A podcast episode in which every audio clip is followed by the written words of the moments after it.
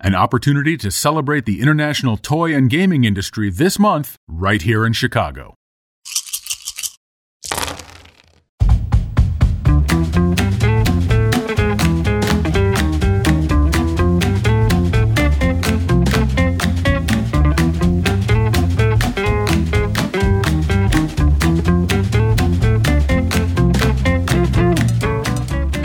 And welcome to the 14th episode of Board Game Times, the podcast about the people, places, and events making tabletop gaming great in Chicago. I'm your host, Clark Bender, and in just a moment, I'll be speaking to the CEO and founder of People of Play, Mary Couzin, about her amazing organization and their big annual events happening next week. But first, I just want to check in and see how everyone's doing. With things cooling down here in Chicago, it feels like we're really moving into gaming season. So I hope you're all getting plenty of chances to safely gather indoors and play some games. I've personally had quite a string of gaming nights lately and had the chance to play some interesting new games as well as some games that have been sitting on my shelf for a while. Thanks to some friends who brought back a pile of games from Essen in Germany, I was able to play the new game Gutenberg about the famous printing inventor, as well as Boon Lake by Alexander Pfister, who is a designer I really like. I also got to see others playing some big games like Bitoku, Golem, and Imperial Steam, which all looked pretty interesting, if a bit challenging and large. Lots to comprehend there. I also played an older game called La Granja that really burned my brain, and I finally finished the Betrayal at House on the Hill Legacy game with a group of my friends. We'd been playing that one for, I think, two years, but we finally cracked down and finished the campaign and found out what happened to our cursed families. No spoilers here, so you're just going to have to find out yourself. And when we finally finished, we opened up the game Camel Up for some nice light fun of camel racing and betting. So it's been a really good run of gaming. On top of all that, I'm especially excited because I'm about to get on a plane to attend the Dice Tower retreat in Orlando, Florida. As you can tell by the name, it's an event run by the Dice Tower, which is a well known website and YouTube channel about tabletop gaming if you aren't familiar with them for some reason. This retreat is sort of a mini convention that's really focused on playing games and not so much about a big floor of displays. The Dice Tower personalities show up and they bring their library of, I think, over 2,000 games, which is just incredible. So it's really an amazing chance to sit down and play a bunch of new games, uh, games you've been dying to try, or just games you love playing. And frankly, just to check out that library and see all the amazing games in it. Most of the games have been upgraded, so can't wait to check them out and see what's going on there. So I'm looking forward to a really intense five days of playing dozens of games. I'll report back to you in the next episode and tell you how it all went. I hope you'll also have plenty of chances to play games in the coming weeks. Let me know what you're up to. Let me know what you're playing or looking forward to playing. I'd love to hear. Anyway, let's move on to this week's interview. I hope you enjoy it.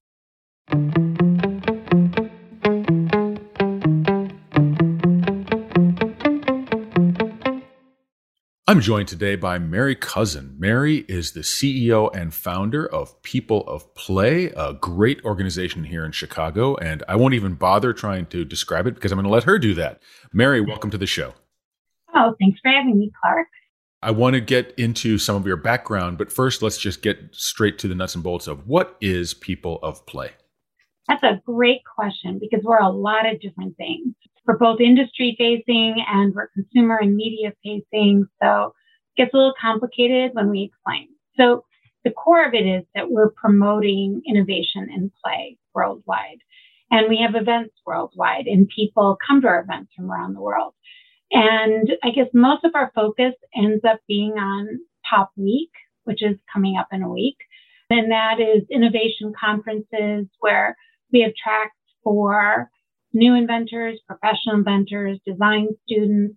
We have great content. And this year we knocked out of the ballpark again. Last year we had 35 videos with leaders like, like we had the four Mattel presidents on one and we had the Spin Master founders on another, the incoming and outgoing Hasbro presidents. So we had to think like, what do we do this year? Like, how do you, how do you top that? So we're taking leaders and legends, one from our industry and one from another industry. So like Jeff Probst, the guy from Survivor and Garry Trudeau and Will Shortz, the guy who did the toys that made us. Like I could go on. Like we have some really amazing, and they're free, totally free for everybody to watch, right on the the homepage of poppeopleplay.com. And then we have our TAGIE Awards, which are filmed like a TV show with hosts and skits. And we actually use a TV production company to create the awards. We're very excited about that. We have our Young Inventor Challenge, always a fan favorite, 15th year on that. And these kids get licensed. We had another one got licensed last year. Seems like every year, at least one, sometimes up to three kids get licensed by Goliath or Play Monster. These kids really, I highly suggest watching the awards to see these kids. They will amaze you. And if anyone out there wants to be a judge, let us know. Um, mentor and judge. We're always looking for mentors and judges. And then, of course, we have our fair, which since we're not in person, we're doing some virtual stages. And then we've also launched this year our people play database. So it's like the most powerful search for toys and games. It's not just games. So it's toys and games and the people. And each profile kind of brings that person or that product to life. Each product page, for example, links to every person that touched that product. Um, and then we have things like our Wikipedia on there and podcasts. Oh, and we have our pub events. We even have a pub, like you can just click right on like Uno room and you're right in there. First Thursday of every month. So we do that. We try to bring people together, community. So we have a lot going on and all of our events will be broadcast from the homepage of People Play. Wow. So much. I don't even know where to begin on that. Great networking, obviously, but something for people who make games, make toys, play games, play with toys. It's something going for everyone. But I want to take it back. So let's get to know a little bit more about Mary Couzens. So, where are you from originally? How did you come to be in Chicago if you weren't from Chicago originally? And talk to me about growing up and how toys and games were a part of your life and how that became your living. So, I grew up in Valparaiso, not too far away. And I ended up going to Notre Dame, University of Notre Dame, which of course most of the people that go to Notre Dame seem to end up in Chicago. So then I, I had a number of different industries that I've been involved in. Um, I sculpted cakes before Cake Boss. I mean, big cakes. I was supposed to do the mayor of Chicago, It's actually Harold Washington, and he died two weeks before oh. his birthday. I know. It would have kind of been my crowning, you know, my biggest cake ever. So I was really, it was, I was going to do the skyline. So that would have been really cool. And then I was in real estate for a lot of years, but that wasn't very, for me, very creative or fulfilling. And so I had a friend who worked at Western Publishing, then Western Publishing. Now, of course, Hasbro owns it. And he used to bring down prototypes from all the inventors, like the Pictionary prototype, for example, and and Girl Talk and others. And he would tell stories about the inventors. And I loved hearing the stories about the inventors, just loved it. And so, and then, you know, I have an MBA and I thought I'm pretty smart. I can invent a game. You know, how hard can that be? Well, as you know, it's really hard. There is definitely a magic in inventing games. And I invented a lot of games before any of them actually stuck. And the first one ended up being something called Hollywood's Real Spiel, which I, I invented with June Phobes Keeley. And um, we had to actually, back then, we had to watch all those movies. It, it wasn't like the internet or, I mean, the internet was out there, but not where you could find information like. And so we had actually the very first movie game out there. And that was back in the day where we would watch, you know, hit rewind, watch, rewind, watch, rewind. Anyway, and so but it was a great game. We got all kinds of awards for it, a lot of different production runs. We ended up getting a licensing agreement. And I worked on a few others, mostly educational games. But then I really fell in love with helping inventors. And I started an organization at that time called Discover Games. It grew to Discover Toys and Games, but I would take out space in shows. And then everybody would bring their toys and games. And so it'd be a shared space or I hmm. would represent them if they couldn't come. Because, you know, for an independent inventor, you can't take off work. It's very difficult. So while I was doing that, and I was still working too, I was still at the real estate company. And, but I went to Essen and fell in love. I just totally fell in love. I saw families playing in the aisles and they got off school right for Essen. And I just, I don't, it was such an amazing experience and we didn't really have anything like that at that time, right? Like it was, Gen Con was very male specific, right? I mean, no, you didn't see kids running around. In fact, I was at my first show that I exhibited at with the Hollywood Real Spiel was at Gen Con. And I don't know if you've ever had Aldo Ghiozzi on as a guest. Do you know Aldo? No, no. So his booth was next to mine, and he says to me, he looks over at my purple and pink and you know glittery boots at that time, and he's like, "What are you doing here? Like, you don't really belong here." And I think I was one of five women at that time. Oh my gosh! Like, there was it was very it was in Milwaukee, right? Like yeah. a long time. It's very different today. You're right. Like Gen Con's very different today than it was then. So I came back though from Essen and I thought, oh, I can do this. I we need this in the states. We need to promote play. And so I rented Navy Pier, never having done anything, you know, like that ever. Like right? you do. Yeah, exactly. Right. Like sometimes it's good that you don't know what you don't know. First of all, it was on Labor Day weekend. So I thought, oh, that's when the pier is the busiest. The truth of it is, people weren't looking families, okay, because I I was targeting families. That was not that was my main goal was to get families. They weren't really looking for toys and games over Labor Day weekend. I mean, we got the looky loo type people in from the pier, so that was smart that we were on the pier, just general sort of traffic. But they weren't really that targeted looking for toys and games right now, right? So then we tried moving out to Schaumburg, which was really a big mistake. But we did do something right. And that was we moved it to the weekend before Thanksgiving. And families wanted to know media. We got loads of media coming out to find out, you know, what was, you know, hot for the holidays. And since we had signed a two year contract, we couldn't come back. But then as soon as we could, we moved back to Navy Pier and we're the same weekend as the Festival of Lights Parade which brings in loads of people from around the Midwest and actually even both coasts. People come like to Chicago to see family and spend the whole weekend doing holiday stuff, and we're part of that. And which makes it a lot of fun, right? And we get tons of media again and the families and it's just really we we hit our sweet spot. It's really what we did. It's perfect. Yeah, sounds fantastic. So, for people who haven't been to the fair Maybe you can talk about the two sides of the fair, sort of what the public sees and what the industry sees. Right. So, because we have the conferences the two days before the fair, we've got all those people from the industry walking around trying to find like new ideas that are on the fair floor. And we bring in people from 25 countries, like product acquisition execs, and also some exhibitors from overseas as well. But so everyone's really looking to find new ideas. I mean, so the public is too, but they're looking for new ideas for that Christmas. But the industry people are looking for new ideas to produce the next year, right? So they're focused sort of on different things, but we get a lot of inventors because we've always helped inventors. And so we probably have more inventors than most shows. We also have companies that use the fair as a big focus group. It's sort of like play testing in the wild, right? You're here and all your competitors are, so you're getting a better read on your product, right? And and you find too with the families, a lot of them, because they have little kids, they'll just stay half a day. So we have about midday, there's a big changeover in the population. So when maybe not every single family leaves, but I would say the vast majority leaves. And while other ones are coming in. So you, you always said like fresh faces walking around. And we did start a few years ago. Kind of interesting, a beer garden inside the fair. And and that was really to accommodate more like strategy games for adults and just really just have more fun, right? Like just to to have to increase the whole thing, something for everybody.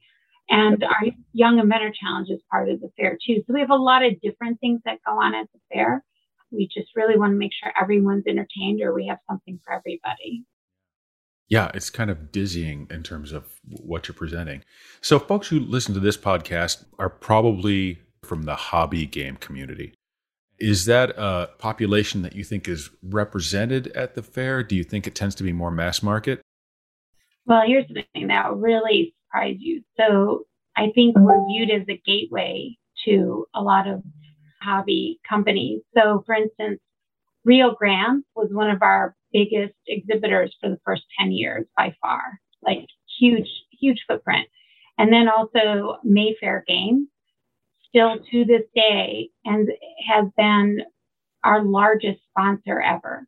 He sponsored across, like, you know, Larry, I'm sure everybody here knows Larry, right from Mayfair. He was, he sponsored across many different events but the reason Larry and Jay Tummelson really loved our show is because they said, you know, if we exhibit at Gen Con, let's say, we're preaching to the choir. If we go to your show, I'm reaching people I don't reach, right? And so that's why they were really big at our show because it's true, right? Like you're going to reach people.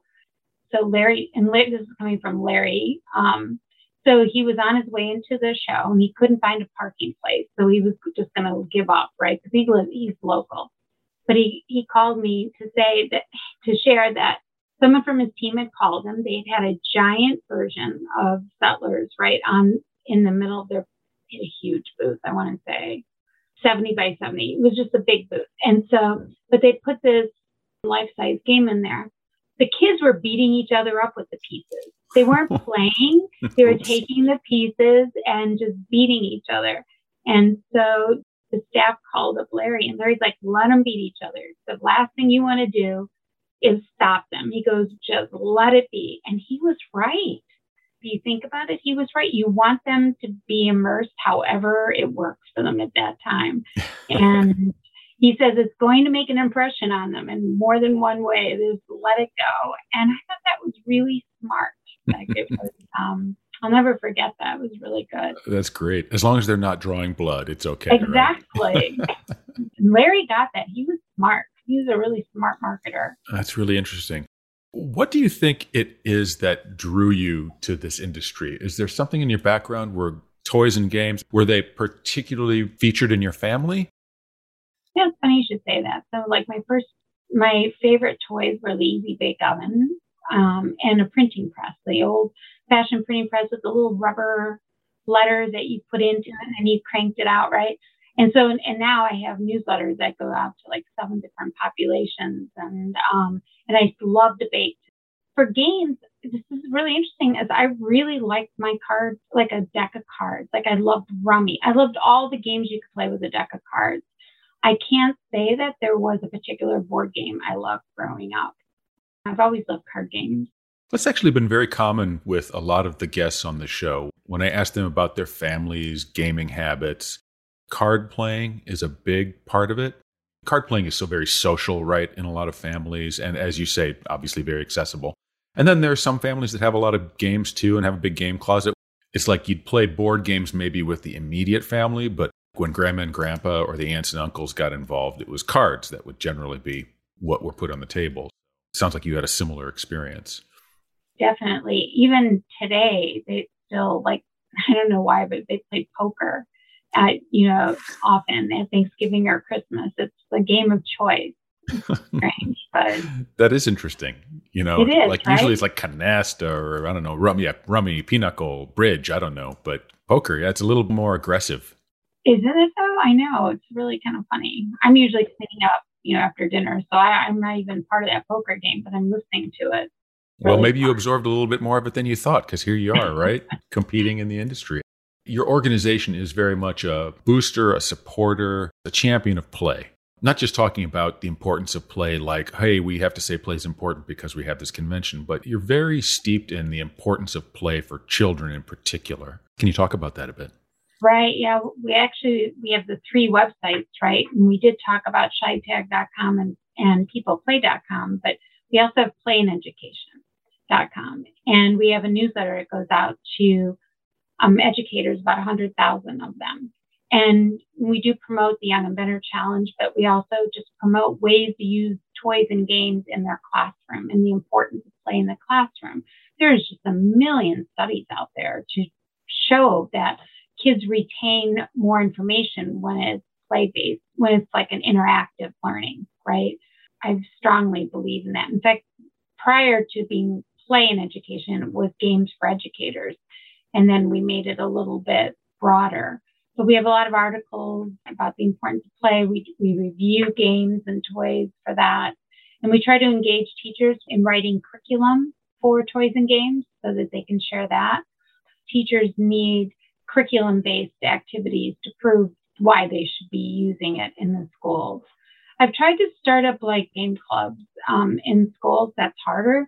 I think it's getting harder and harder all the time because educators seem to be more teaching to the test, right? Like it's less about creativity now, which makes me really sad and it makes us, we have to work harder, right? So we, we definitely do that with the schools. And then just with the public in general, the non-industry people. I don't know if you know who Tim Walsh is. Um, he invented Blurt and all sorts of things. And um, great guy. He's now president of Rue Games and Playmakers, and he does a lot of different things. But he said something that really resonated many years ago. He said, if you sell a million songs, you're on the cover of Rolling Stone, a million books, the New York bestseller list. But if you've sold over 100 million Jengas, nobody knows who you are. And that's always stuck with me. And I know in Germany, like when I went to my first Essen back in 2000, and I actually hung out like with Alan Moon a bit, they treated him like a star, right? But nobody ever did that here. And that was why we started the um, toy and game. At that time, it was Inventor of the Year Awards. Now it's Toy and Game International Excellence Awards, the TAGIEs, was to get these names out there, right? Because I think that if we don't have any spokespeople on our industry like other entertainment industries have, right? And so the idea is if we make our designers and the inventors spokespeople and celebrities, then we'll sell more toys and games, right? So that's what we were trying to do with the TAGIE words. And in part, that's what we're trying to do with the People Play website too, is to really showcase these people as entertainment celebrities. And that's also part of why we're doing these pop duos for our conference this year, like pairing the president and founder of Exploding Kittens with Jeff Probst from Survivor. It's like show, putting our industry on par with another entertainment industry. The same like Will Shortz, who's a crossword puzzle. Mm-hmm, sure. So Will has some games coming out, right? Brand new. I don't even know if it's been announced yet. So maybe I should, I maybe I shouldn't have said that, but go no further. Uh, yeah. so when we paired him with Garry Trudeau, I mean, that was like a really interesting pairing. And it was actually Garry Trudeau's first interview since 1994 with Rolling Stone. Oh, wow. Yeah. So that's kind of interesting. So we're trying to bring us up to other entertainment industries so that people think of us in the same way. Why do you think that is? What is it about Germany and that mindset that you think has given rise to a little bit more celebrity and recognition of that industry than here? I don't know. I really do not know. Um, I suppose it's not an industry that is ostentatious about its wealth, I suppose. So in the US, it might fly under the radar a little bit for that reason. I do think it's changing a bit. It's just a lot slower. Like I was really trying to get more toy and game manufacturers to put their designers on the box, right? I think that's really important.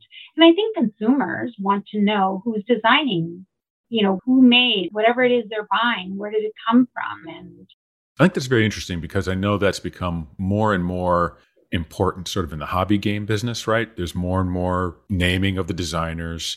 There seems to be more focus even on some of the companies. And I feel like it's starting there, but maybe is slow to take hold in the larger marketplace, right? We can we can only hope. I hope. Yes, definitely. Talk to me about the challenges you've been dealing with with the pandemic, and hopefully this is your last year of dealing with them. Oh, I hope so. I really, I, I miss seeing people and interacting with people. I, who knew last year that we'd have to do it again this year? Yeah, it was very difficult to pivot. I, we did it really well last year like just for our conferences alone, you know, normally at our conferences we have maybe 400 people from, like I said, 25 countries, right, that are pitching and and going to watch the different panel discussions because it's really a pitching conference. But we were able to, because of our content last year, we had over 13,000, and since that time, it's now over 20,000 people that have tuned in to watch the content from 95 countries.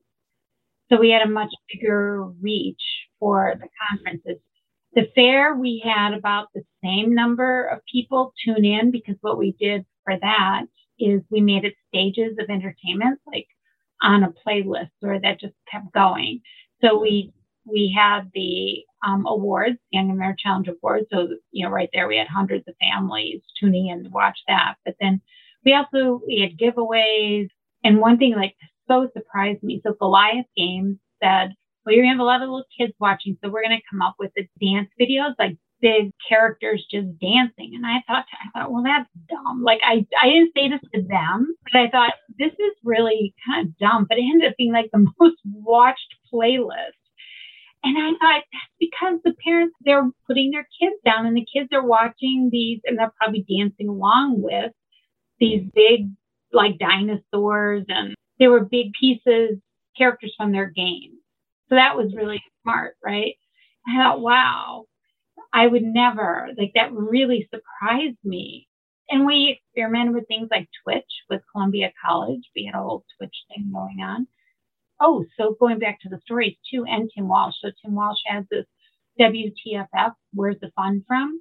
Where he tells the stories. Like last week, he did one on the game of life. He's done like Ant Farm, all sorts of them, right? Candyland, you name it. So we had a whole channel on the stories, all the different stories of toys and games and their inventors. And that was very popular as well.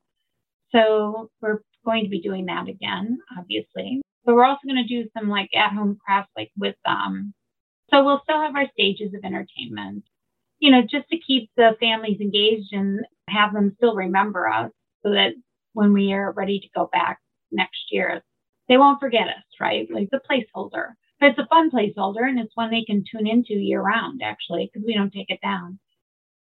I did want to ask you uh, one other question. You sort of briefly talked about being one of the few women at Gen Con, being one of the only women in the industry to begin with.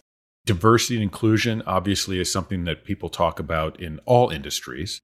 And it seems like you are making a very express effort to have different voices involved with people of play. I'm assuming that's purposeful, but is it? And can you talk about just how you feel the industry is dealing with that? Yeah, I, it is purposeful. You're right. And have you heard of an, a movement called See Her? S E E H E R. I don't think I have, at least not by that name. So I, what they do is really interesting. They said you have to put out pictures of women, or in that case, it's women. But in in my case, I'm trying to keep it like see you can't say see diversity but you know what i'm saying? Like i'm trying to really make sure that we're good about that. And it's not always easy to find people in our industry. It's really sad actually. I've had this discussion many times like with eric lang for example like and he's very vocal about it. It's just it's very sad right that we don't have enough diversity in our industry is that industry just more of a boys club than other industries, or has it just been slow to change? I don't know. It's a really good question. I've I've actually had this chat with people in the movie industry, and they say it's exactly the same in their industry, and that it's just going to take a long time to move things up. And um, like I probably have the biggest list of professional inventors of anyone in the world, is my guess. And there's only like seven percent are women. And I think it's less than 1% are people of color. It's really sad. But hopefully it will change. I think people are now at least working towards it, which nobody, they weren't before, right? Right. There's obviously still plenty of lip service, but it does seem like there are people who are putting their money where their mouth is, at least some. And there are some really strong voices and champions in industry. You know, you mentioned Eric Lang, I, you know, Elizabeth Hargrave, who did Wingspan, is really focused on making sure she promotes other women and BIPOC people that are involved in the industry and just making sure those voices get heard. And kudos to you for doing your part as well and trying to make that something that's more noticeable because it's something that's just really important to the industry because everybody plays games everybody plays with toys it's, it's that's definitely not a boys thing only no it's true. Before I go and take you into the questionnaire, what makes play and gaming so important to you? To me, yeah. well, what I always found when my kids were little, what was interesting about playing games with them is they would let down their defenses and they would actually tell me things. They would share all sorts of things. And I think that's what happens to everybody when they're sitting around you. There's a bond of sorts, right? And you share, you really share with one another. And it's a meaningful experience. And that's really one of the most important things to me. We're going to talk about People to Play, the conference, in just a moment. But first, I'm going to put you through the Board Game Times mini game, which is my questionnaire. These are very game focused. So I apologize if you don't have an answer right away. No worries. But here we go. You ready? Uh huh. First of all, what is your gaming beverage of choice? Oh, that that changes. Um, it was an old fashioned for a long time, um, made with bourbon, and now I'm into strangely cinnamon whiskey mixed with regular whiskey and a slice of orange. In the summer, it was tended towards a Negroni. So I guess cocktails. I guess if you had to put a like a bigger title on it, cocktails. Nice cocktails, probably with some sort of a brown liquor. It sounds yeah. like. Yeah, right. Exactly right. Next question then. What is your preferred number of players in a game? Oh, that's an interesting question, isn't it? Because I do enjoy like a two player card game. There's just something nice about that. Because you really just talk about everything, you know, when it's a two player card game. I guess two to four players. Is it okay if I have a span like that? Absolutely. Then the next question What do you think is your most admirable gaming trait or behavior? Food, putting out good food. Does that count? Absolutely. You are an entertainer. I like that. Yeah. Yeah. You're a provider. You're making sure everyone else is taken care of. Yeah. I think that's important. Absolutely. That's a big part of gaming. I like that answer a lot. Going to definitely come over to your house and play games. Next question, then, this is the flip side. What do you think is your least admirable gaming trait or behavior? Oh, interesting. Maybe I'm not competitive enough. Like, I, you know, some people really go for it. I'm more collaborative, I think, a little bit more collaborative than not. So you're a softie. The the folks that are really aggressive might not enjoy playing as much. Exactly. Okay. Sounds like a pretty good trait to have. Uh, next question. What is a type or genre of game that you just enjoy playing? Well, I love Settlers. And that's part, I was also the first one in North America to interview Klaus, which was pretty awesome. Oh, wow. I mean, long time ago. Yeah. 2000, 2001. So, and he remembered that. Had a conversation with him a year or two back. And he remembered that. I thought, wow, that was, uh, that was pretty cool. So maybe a little tainted by that, but that's a great game. Type of genre. Wow. I'm, I'm not as big into role playing games. I don't know why. Um, but I do like the strategy type games, the lighter ones. Sure, uh, sure I like better, I guess. Carcassonne and and those. I like trying new ones as long as somebody else tells me the rules. I'm not big on reading rules, which I'm sure you hear from other people too. well, I'm a rule reader, so we need people like you. Okay. it's perfect. Well, you may have already answered this, but is there a type of genre of game that you just don't enjoy? Oh, well, I think I did. Yeah, the role playing. I don't know why I don't. That in like war games. I'm not as good at war games. Those two. Okay. Well, there's a lot of time investment in both of those, which I know turns a lot of people off. They actually could be the reason. You could be right about that. All right, then. Next question. What is a physical game component that you love? Wow, I don't even know how to answer that. Stumped you. It did. I I don't know. I don't have an answer for that one. We'll take that as I love them all. There you go. All right, then. Next question. Is there a game you own that you haven't played? Oh, wow. Um, yes, actually, I have a signed edition of Game of Life from Reuben Klamer, who just died at 99. It is still in its wrapping, and he tore off a corner and he wrote a note to me. So, yes, that's the only one, though. Everything else has been played that I have, and I've got a lot I probably have close to a thousand games. Wow, but you've played them all. Well, yeah, because I had to. A lot of them are also new inventors games from over the years when I was helping new inventors, and I can't throw them away. I just somebody put their heart and soul in that. So I still have them too. So yeah, I've played all the rest of them. Wow, that's a good reason. That's a very small shelf of shame and a great reason for it because you can't open that copy, right? I mean, that's super special. All right, next question. Is there a game that you really want to play but never have? Ooh, that's a good question. Well, I haven't played Elizabeth Hargrave's yet, Wingspan, right? And I would really like to play that one. I haven't even got a copy yet, you know, but it's on my list of things that I want to do. But during the pandemic, I haven't anybody really to play with. And so, yeah, I would like to play that one. All right. Good choice. It sounds like that'll be up your alley. The types of games you described liking, I think that's going to fit right in there. And it's a really fun game, really interesting game, beautiful game. Totally worth your while. Finally, is there a game you'd currently like to recommend? And if so, why? Hmm. I just I love so many different games. It's hard to recommend one. Like it's a it's a really difficult thing to do. It's almost like recommending one of your kids or something, right? like it. It's true. It's a hard choice. I know I can't recommend just one.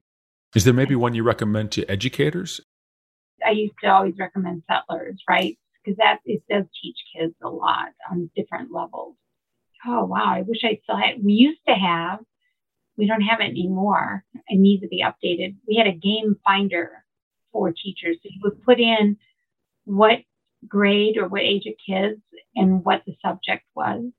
And then we would give you a list of games, like it was a software program. And I think we need to update that to get that going again because a lot of teachers found that very useful.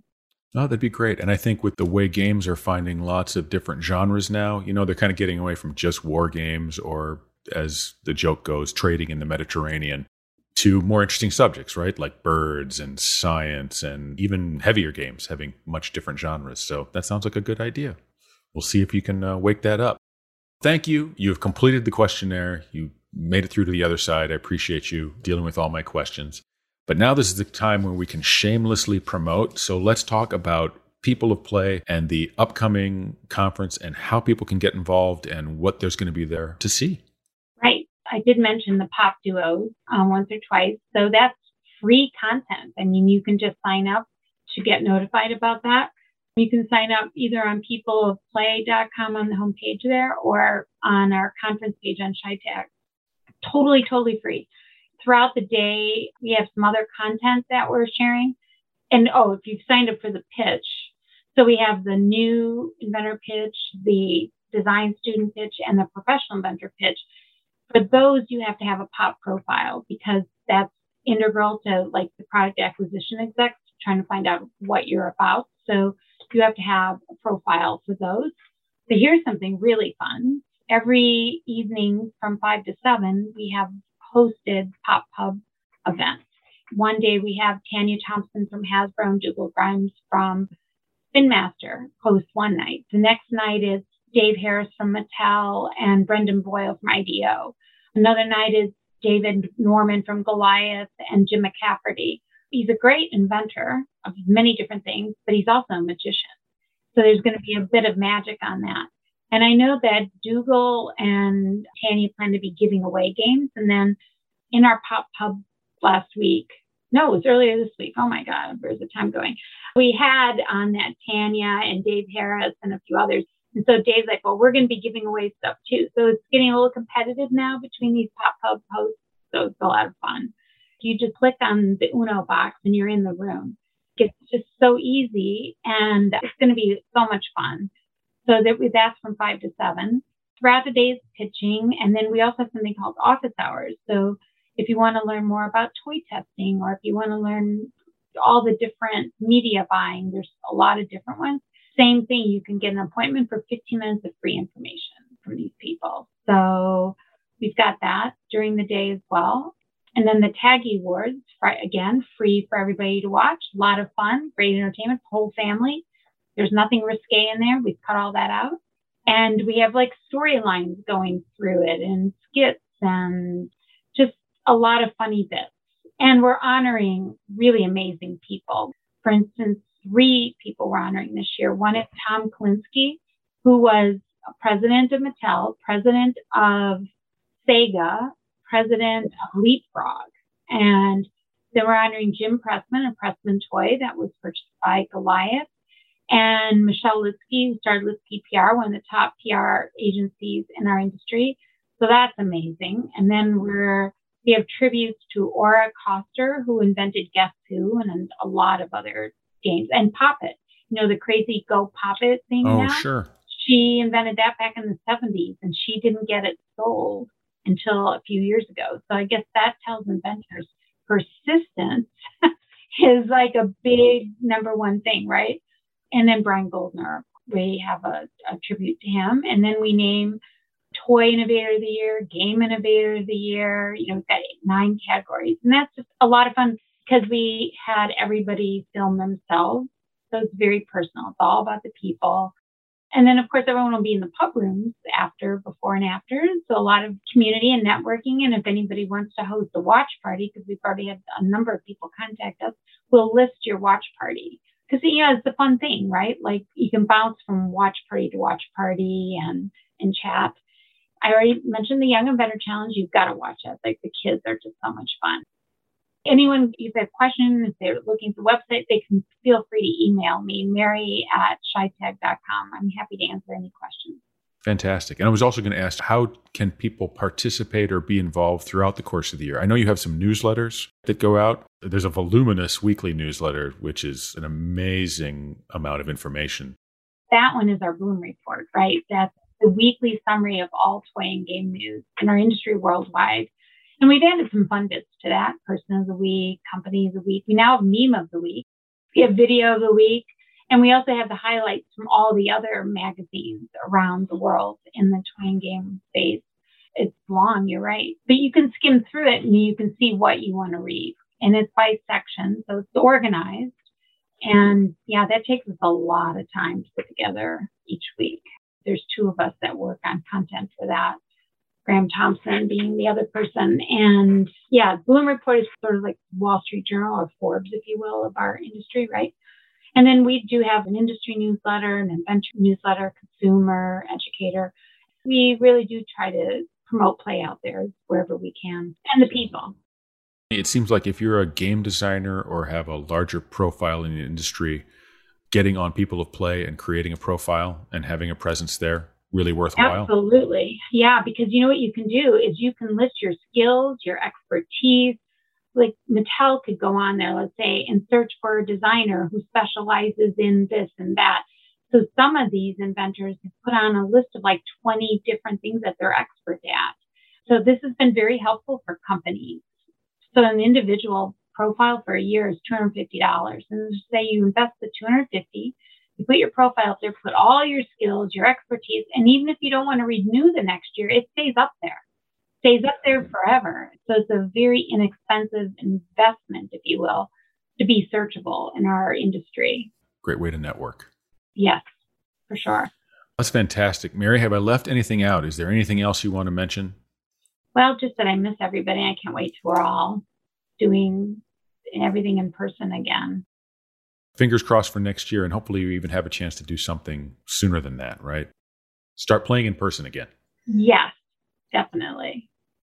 Well, Mary, thank you so much for being on the show. Best of luck to you with the show next week and for next year's show and all these shows after that. It's been a real pleasure talking to you. And You got a lot going on over there at ChiTAG and People Will Play, so I hope people take notice. Oh, well, thank you. And thank you for having me. I appreciate that. My pleasure. Take care. Okay, and that is it for this episode. Thanks again to Mary Couzin for taking the time to join me this week. Be sure to check out the People of Play website at peopleofplay.com to find out more about Virtual Pop Week, the Chicago Toy and Game Fair, and the Toy and Gaming International Excellence Awards, or the TAGIEs as they call them. You might even get the chance to pitch your toy or game to an industry insider. If you do, let me know about it. You can always reach me at clark at boardgametimes.com, that's times with an S, or on the Board Game Times page on Facebook. So I hope you'll go there and share your feedback and thoughts, ideas for guests, what you've been playing, whatever's on your mind. As always, I want to thank my listeners. If you're enjoying the podcast, I hope you'll please share it with your friends and family, anybody who's interested in gaming. And of course, if you can rate and review it wherever you find it, that always helps get the word out. Until next time, thanks for listening. Play lots of games, be good to one another, and may all your board game times be the best of times. Take care.